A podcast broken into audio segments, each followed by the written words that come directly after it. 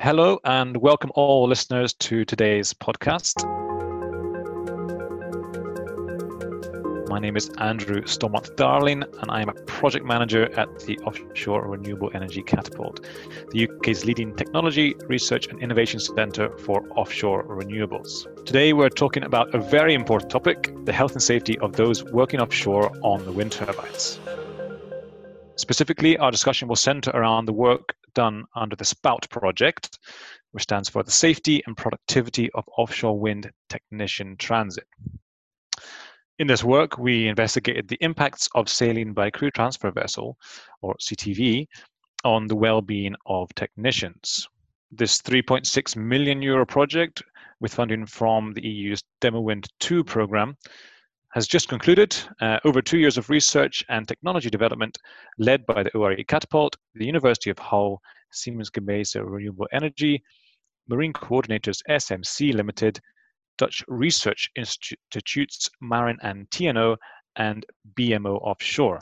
So, to set the scene, on many offshore wind sites, the, the transit to the wind farm for operations and maintenance is done using crew transfer vessels. Uh, and this sailing on almost a daily basis can easily take one to two hours um, in weather conditions that can be often uh, rough and challenging with, with, with high sea states and high wave conditions. Before sailing begins, a decision needs to be made um, by the management teams as to whether the sailing should take place or whether it is too hazardous to do so. On some days, it can be difficult to decide whether to sail or not, uh, and this uncertainty can have safety and cost implications. For example, um, what is often called a sail and fail can occur when the vessel uh, sails out but is forced to turn back to port uh, if the conditions are, are too high for the vessel or for the individuals on board. Alternatively, the vessel can make it to the turbine. They do successfully transfer the teams onto the turbines, but in some cases, the effects of seasickness um, on the passengers is often unclear. And that's what we wanted to get to the bottom of with this research. And as the name suggests, um, our end goal is to improve the safety and productivity of the site operations. In order to do this, in the project, we developed a forecasting and monitoring tool to help match the future assets to environmental conditions. We took a novel approach by collecting data from site operations to create what we call a decision support tool that um, will allow site planners to make basically more informed decisions regarding crew transfers. The project has, for the first time, measured in parallel the motion of crew transfer vessels in certain weather conditions and sea states, as well as the psychological and the physiological well being of the technicians on board. As part of the SPOWTT project, ORE Catapult's role was to manage and coordinate the team's delivery and to undertake data management tasks. The work was, however, delivered with six other companies from across uh, the Netherlands and the UK, four of which join me today to discuss this topic further. So without further ado, let's meet today's guests. Fiona, if you would kick us off, please. Hello, uh, thank you, Andrew. My name is Fiona Earle. Um, I'm a chartered occupational psychologist based at the University of Hull. Um, my role at Hull is Senior Lecturer in Psychology and Director of the Centre for Human Factors. Um, but my role in the project was to understand the subjective experience of seasickness in the technician transit, to find out what it was like for them, and then to use this understanding to find effective ways of measuring the impact of this transit on the technicians themselves. My name is Gijs. I work at MARIN, that is uh, the Maritime Research Institute in the Netherlands. At uh, MARIN, we uh, research ship and offshore structures and uh, mainly their hydrodynamic effects. And uh, we can do so in a prediction stage at uh, model scale, in where we build a scale model of a ship or an offshore structure and we test it in one of our basins. We can also use numerical tools nowadays, so computer simulations. And my work is in a group of MARIN which mainly performs full-scale uh, experiments. So we go out to real-world build vessels and we do measurements on board to perform validation tests for these predictions. Within the SPOWTT project, our role was to research the motion behavior of these crew transfer vessels. Uh, we did so in a numerical way, building up uh, a database of uh, ship motions that can be used in the deliverable tool of this project. And we validated those uh, numerical predictions with uh, onboard measurements, uh, onboard measurement campaigns that we have conducted within this project. Hello, everyone. My name is Joana Godinho dos Santos, and I was the Siemens Gamesa project manager for SPOWTT, uh, working alongside colleagues from University of Hull, MARIN, SMC, BMO, TNO, and Catapult. I have worked for Siemens Gamesa for eight years and within the wind power sector for seven, which allowed me to work in onshore production and most recently in offshore wind environments. Hello, my name's George Moore. I'm the Business Development Manager at Specialist Marine Consultants, or, or SMC as we're known. We're a market leading provider of marine services. Particularly relevant here is our practical involvement in, in the planning and coordination of marine operations. Uh, and my involvement in this project, um, I oversaw and planned the development and testing of, of, a commercial software tool built to implement the findings of the consortium for use in a practical marine environment. environment. Okay, thank you all very much, uh, and welcome to the podcast. So, I think to kick off discussion all around this and try to try and explore this uh, this topic further, I'll start with a question to you, Fiona, um, on the academic side. So, the question is, what did the literature say about seasickness, and why did we think there was more to understand here? Well, um, first of all, seasickness is is a really familiar human phenomenon. Most people have an experience of this. Most people have been in a car or on a boat, sometimes in a plane or, or playing video games, games even, have had this experience of motion sickness. Um, and we were particularly interested, of course, in, in seasickness of which there's a really long and interesting and rich academic history, um, coming right across different disciplines from psychology to physiology and biomechanics, right across to um, the traditional sciences of engineering. And so there's a, a huge body of information or, uh, that we could start with. And within that, there's models explaining the theory of, of why seasickness occurs, what, what are the underlying mechanisms for this, this process. Why, why does it happen to us?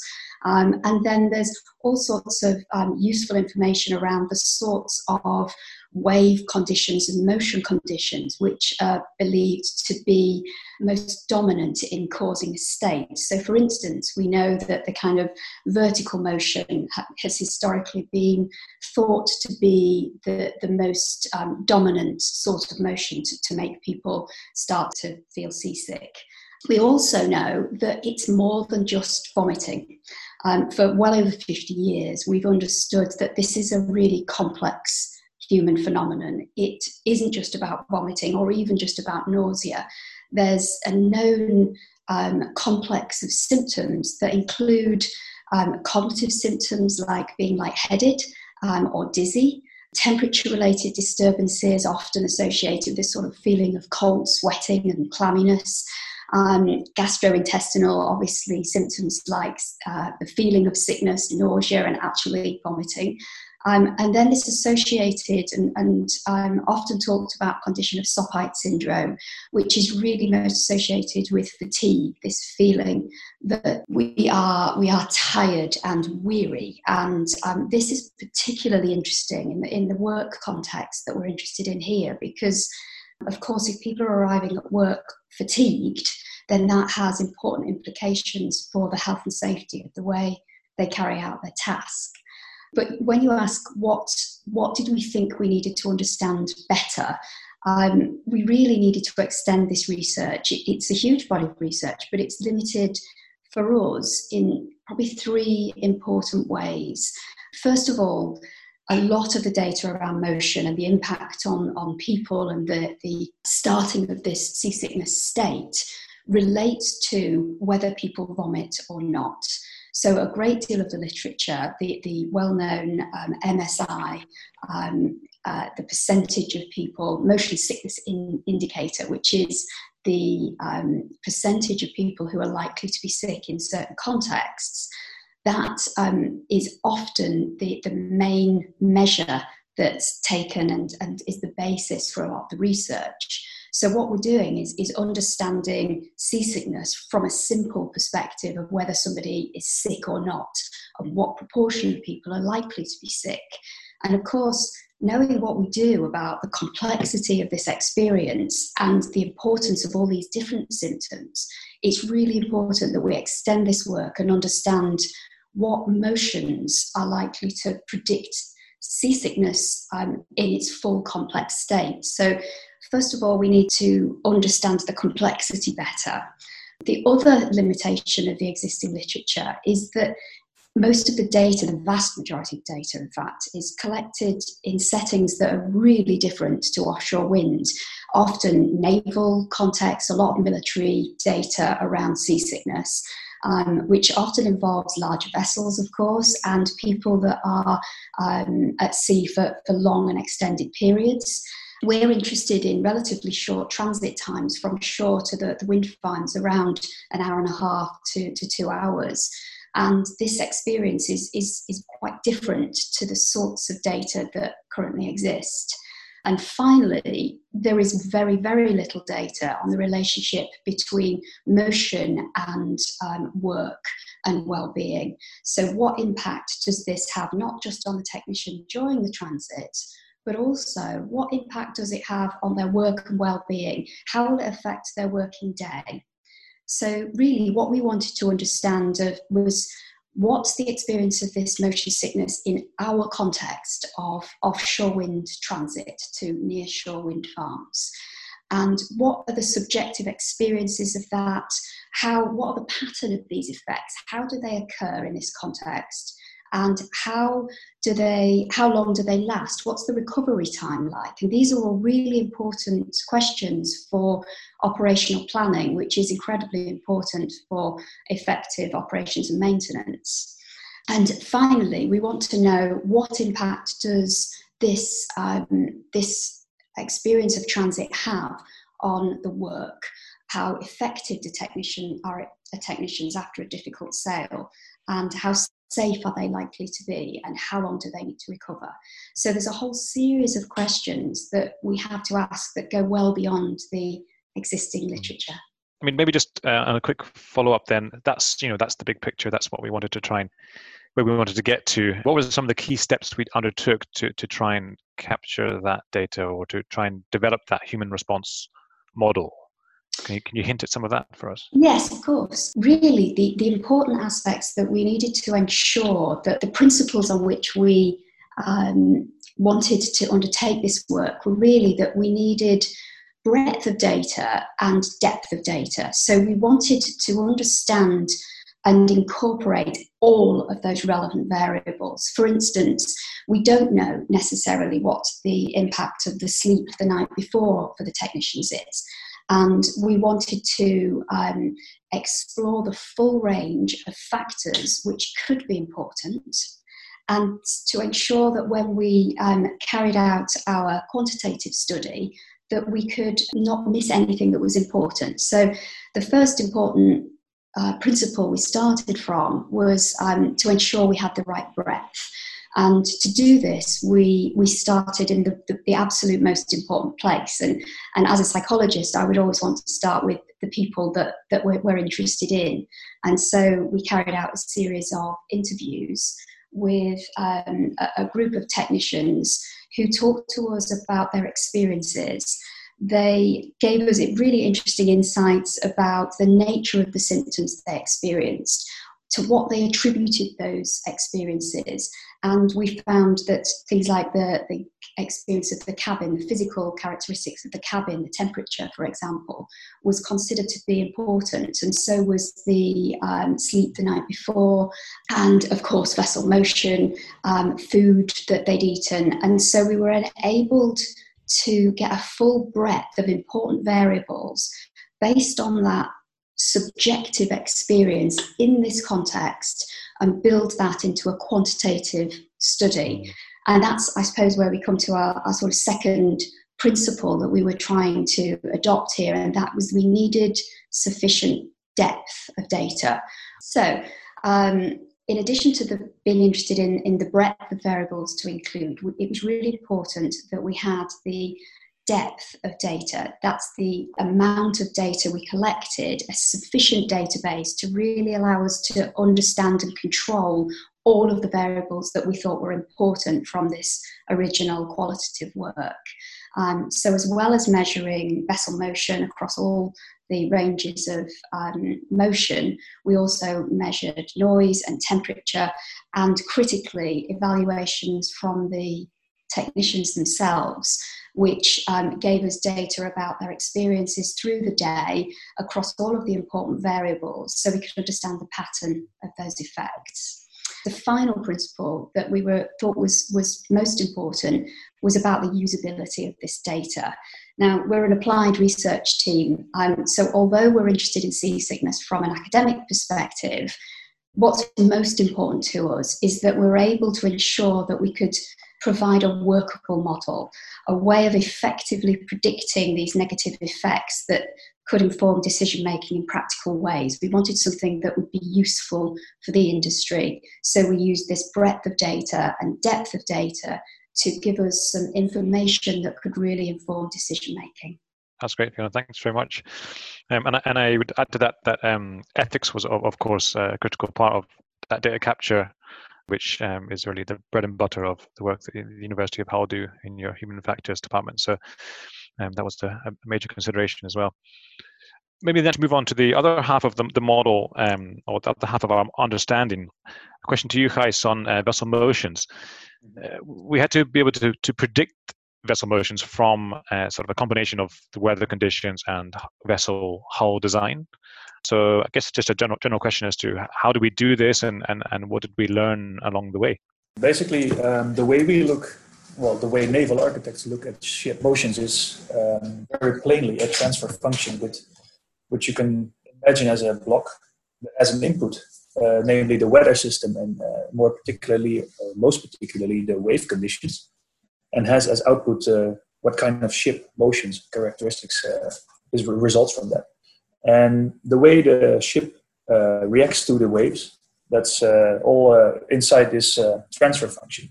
And to obtain this transfer function, you can go about it in different ways. The way you usually start and uh, is, is to do numerical simulations, and this is also the main approach here in, uh, in the SPOWTT project. For the main deliverable tool in SPOWTT, we need to ha- arrive at some sort of digital model in order to predict the ship motions before you sail out.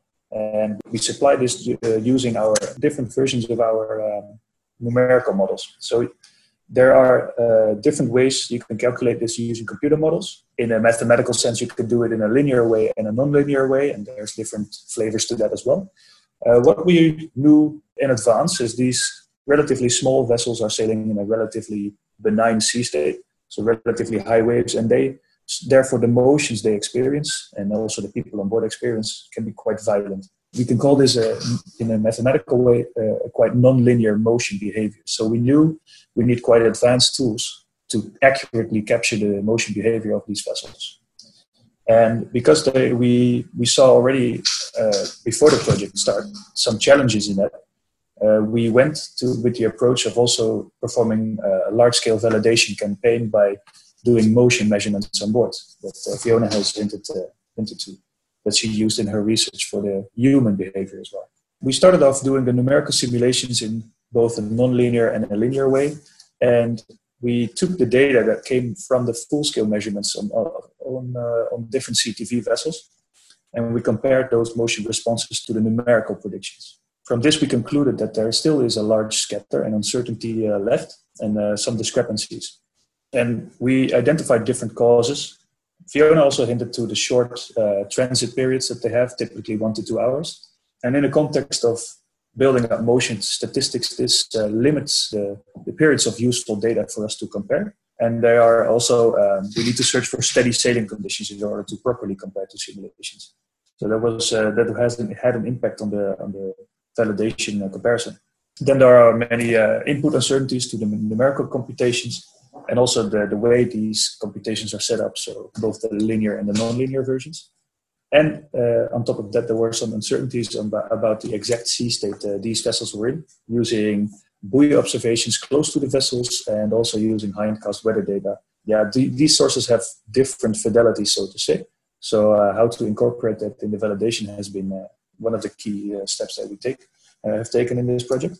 What we learned from this is that we observed that indeed the linear assumptions uh, from, from the more simple uh, numerical methods, they're not always valid. There are situations where they are uh, very useful and a very quick way to assess the motion behavior, but there are also uh, many, uh, for these type of vessels, many situations where the linear assumptions just don't hold, and we uh, need to resort to the non-linear versions, the more expensive simulations. So this is one of the key takeaway. We now know for these type of catamaran uh, CTV vessels uh, when to use what to properly assess their behavior. So at the full scale, we saw different causes for uncertainties, and to rule out and distinguish the influence of uh, different uh, contributors in this, we decided to go for a, also a model scale test uh, using a uh, model scale CTV in our basin. and using this, we can do a physical test, but in a very controlled environment. And this way we can reveal the different influences on the results. For example, we can uh, play around with wave settings and different uh, wave parameters to see their, uh, their isolated influence, so to say. And so this has been very helpful on top of using just operational data, realistic conditions, also using really controlled conditions to try and see where the tools still follow well and where they don't, and what is input uncertainty versus what is modeling uncertainty.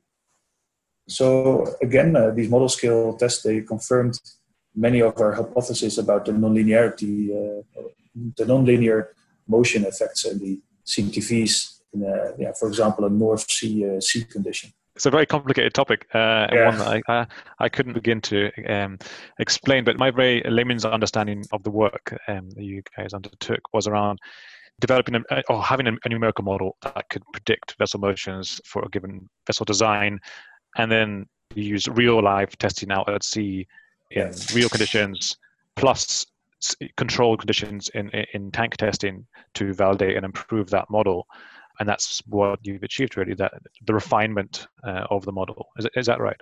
Yeah correct. So now we know if we need to deliver the model for SPOWTT and we did uh, when we delivered the model for SPOWTT we know that we chose the right set of numerical uh, models for it so we have validated the models that we ended up using are right for the CTVs in those conditions. I'll move on to our next question to you, Joana. Um, as well as developing our sort of onshore planning tool, um, we also investigated means to mitigate or to, to minimize the negative effects during the sailing it, itself, uh, what we called control measures. Can you summarize for us what the project team did here and, and what we found? Thank you for your question, Andrew. Siemens Gamesa played a significant role in the delivery of SPOWTT, with one of the principal requirements of the study being to examine the effects of seasickness within the offshore workforce, access to wind farms offshore workers and CTVs was fundamental. Siemens Gamesa were specifically tasked to participate in a number of project phases and led the approach that examined control measures, which culminated with the development of an onshore planning tool that assists in the scheduling of offshore activities, allowing availability and efficiency to be optimized. Also, we were to evaluate and test the findings for the project and to verify previous knowledge.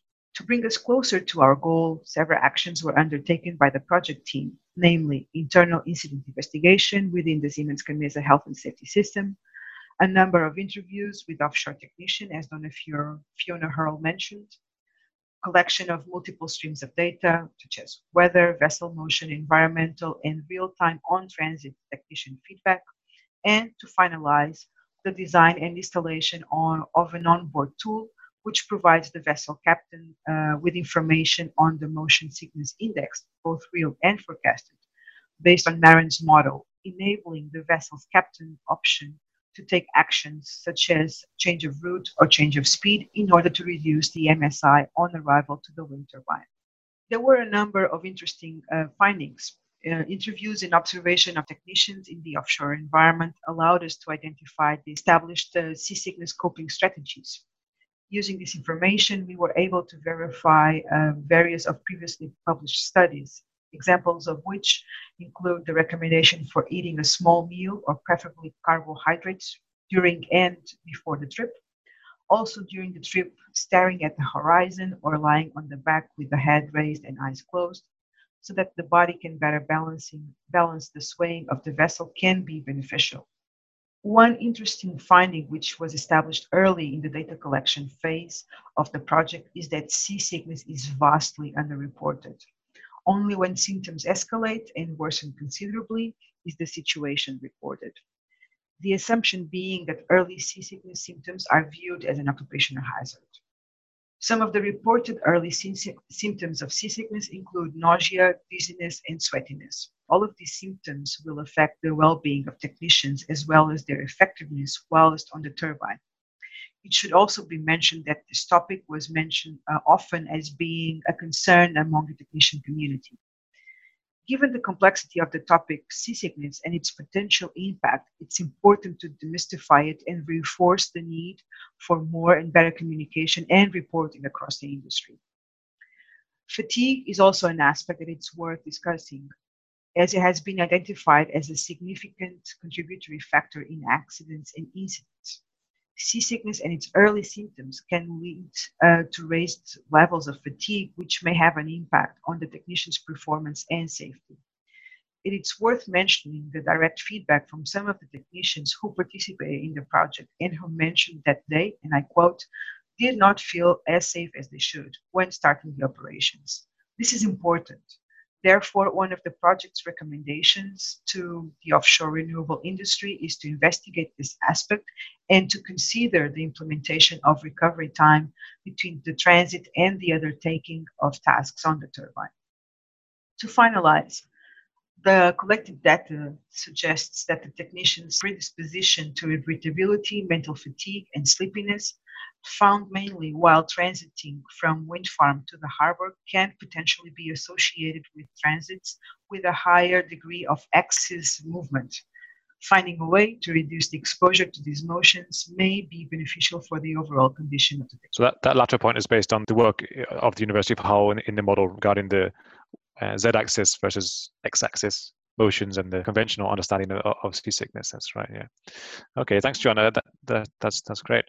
And I guess that we should we sort of move naturally on to um, uh, how we we go about using this model and and the, the tool that we developed in an industrial setting. We developed this um, this software from the model, and the idea is that that will be implemented by sites uh, around the world the question is um, to George, how could do you think this could positively affect site operations um, if used effectively? And maybe you can just summarize um, what the tools do as well. At SMC, we were tasked with developing a, a, software platform that could incorporate all the all the good work of, of the rest of the consortium and delivering a commercial and, and practical tool that can support offshore wind farm operations in alignment with the project's key goals. So, improving the health and safety and, and well-being of offshore technicians, as well as the productivity of, of offshore wind farms. Um, so, it's two two key briefs there. What we've done is we've created a tool that supports the management of, of personnel health and safety offshore, whilst assisting planners um, and indeed marine coordinators, which is service we're involved with in key decision-making processes. So the tool highlights the impacts of various vessel selections, route planning and, and sales schedules and, and the impacts those decisions or, or, choices have and the variables have on, on technician well-being and operational productivity, um, as well as the vessel's capability to operate in whatever the forecasted weather conditions and, and sea states might be. Um, so that's that's the key point there. We've called our software Atlantis, uh, and it works as a, as a bolt-on feature to an existing marine coordination software we have called Atlas. Um, we felt this modular approach was important to ensure we could produce something that, that really takes a holistic approach to supporting operations. So, meeting the brief of being a practical commercial tool and, and not simply a demonstration of, of the research that's gone before it. I guess the, the primary driver for us, so at, at SMC, we're, we're always looking for ways to improve operations, but first and foremost, our primary focus is and, and will always be safety and, and the safety of, of our guys, but also uh, anyone else offshore that, that we're coming into contact with. So whether we're looking after our own personnel or our personnel are looking after client teams, safety is the key driver upon all upon which all of our services are built. So thanks to the work of, of the consortium using this tool, we're able to improve working conditions for offshore workers and, and hopefully avoid the occurrence of unnecessary seasickness, definitely minimizing its regularity and impact where, where possible, of course. So the tool, what the tool does is it allows us to account for vessel type, planned routes and forecasted weather in order to, determine the potential impacts this will have on technicians based on the findings of our research. So, in doing so, the software supports users in decision making processes. So, it's a support tool, um, it's not giving us a definitive this is what will happen. It's, it's aiding us in making decisions, aiding us, aiding planners, whoever it might be that's, that's the end user for the tool. Um, we have a greater range of data behind us in making these decisions effectively of, of when to sail and if to sail. So to give an example, uh, if we have particularly poor conditions, uh, we can have a sensible conversation around if and when to sail based on data. So we can say with a degree of confidence that sailing in these particular conditions will render a high proportion of our technicians seasick, meaning they'll be unable to work immediately upon arrival to the asset or and perhaps an alternative plan should be assessed or even operations should be postponed for the well-being of the teams so that's particularly relating to the health and safety of the technicians. It might even be that the, the tool suggests that the vessel will struggle to operate in the planned conditions irrespective of technician well-being anyway um, because of the obviously the key work that MARIN have done under the hood. Actually the system's even more flexible than this so we can assess alternative routes and determine uh, whether even in these conditions there's a safe plan that can be applied to ensure operations can continue without being detrimental to personnel well-being. Um, beyond this uh, beyond this still um, and this is where the commercially viable aspect of the tool really becomes prominent Atlantis gives us an insight into the impacts of sailing at different speeds, so taking different routes, using different CTVs or vessels, um, or altering our depart- departure times, or, or even a, combination of all four elements in there. Um, so the tool can be configured to detail the optimum solution uh, in relation to the output of technicians once on the asset. I.e., if we do this, we anticipate this much working time, but if we do it this way, we anticipate this much working time on the asset. So that's that's a key key point as well. Um, just to add to that, configurations can be made um, to assess both transit to and from site, but also transit in field and between assets. So, so inter-array transits as well, which which is important. Um, the implications of this being that we can support decision making against work order priorities, so optimizing operations further still. I suppose the final feature, which which I've not really touched upon yet, is the tool's assessments of vessel performance against operational limits, both contra- contractually and in practice. Um, ultimately, the tool will be able to analyse actual vessel performance to support clients in future vessel selection campaigns. Mm. Of course, this is ongoing work and is dependent on the continued collection of, of data around operational performance. Um, so, the longer we have this tool implemented and, and on site, the better the data behind it and, and the more effective the vessel selection element of the tool is. But ultimately, we'll be looking to, to marry up this data, this information, with actual weather data to ensure we can provide a, what, what will be a fair assessment of vessels based on real performance versus real weather data, real sea state data as it happened. So to answer the question in short, how could Atlantis affect operations? I think um, so. It'll support number one. It'll support users in, in improving the well-being of, of technicians and delivering them to assets in a positive physical and men- mental state. So ideally they'll be ready to work sooner, but also obviously in, in a good state. Um, we envisage less sail and fail occurrences. So as we should be able to better predict the impacts of weather on vessel hull types.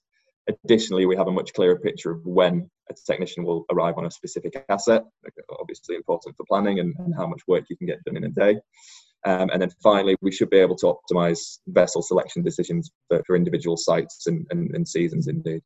Very well explained, George. Thank you. I think that's um, we, neatly summarizes our, our, our, work. Yeah, so, so as part of our, our tool testing and, and, and validation, we worked with, with TNO to test the tool in a practical environment. Um, and some of the findings so far, so obviously, key driver behind the tool being that commercially viable element. Um, what we found in, in the initial testing over a period of months that on, on some certain European wind farms in which we tested it, we, we found that it it directly led to an increase of energy production that was just greater than 1%.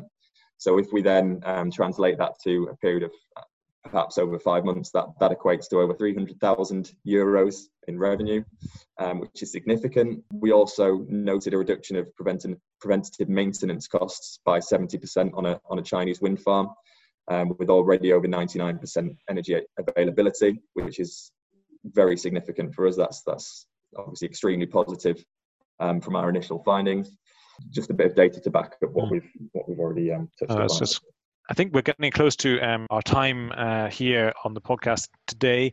I would just uh, remind people of the outputs of the of the work that we've done. The commercial tool that, that George has mentioned is, is one of the major um, outputs, uh, which is something that we would encourage anyone uh, from industry to look at, and they should uh, contact SMC in, in that regard to uh, investigate that further. Um, but also, we've made uh, various things public via our website. Uh, which includes our overall report um, of our process and our findings in the project. We also have um, a table of the vessel motion predictions for, for various different generic hull types, uh, which and also the predicted uh, seasickness indexes uh, from those motions. So that's a, a, table of data which can be uh, downloaded um, if you get in touch via our website. We also have uh, various packages of code that we've used uh, in some of the work that we did. For example, the, the app that Fiona mentioned um, to collect data, that code will be made available, uh, as will other things as well. So please get in touch to find out more. That's all we've got time for. But once again, thank you to all of our, our guests, uh, Fiona, Joana, Gijs, George. Um, thank you for your valuable insight personally for me it's been fantastic to be part of work which focuses on the well-being of people um, the people out there at, uh, on site working uh, day to day. And i really believe this can have a positive effect on the industry. So um, i'm looking forward to seeing what happens in the future. You can find out more about the project on the website which is ore.catapult.org.uk and on twitter at orecatapult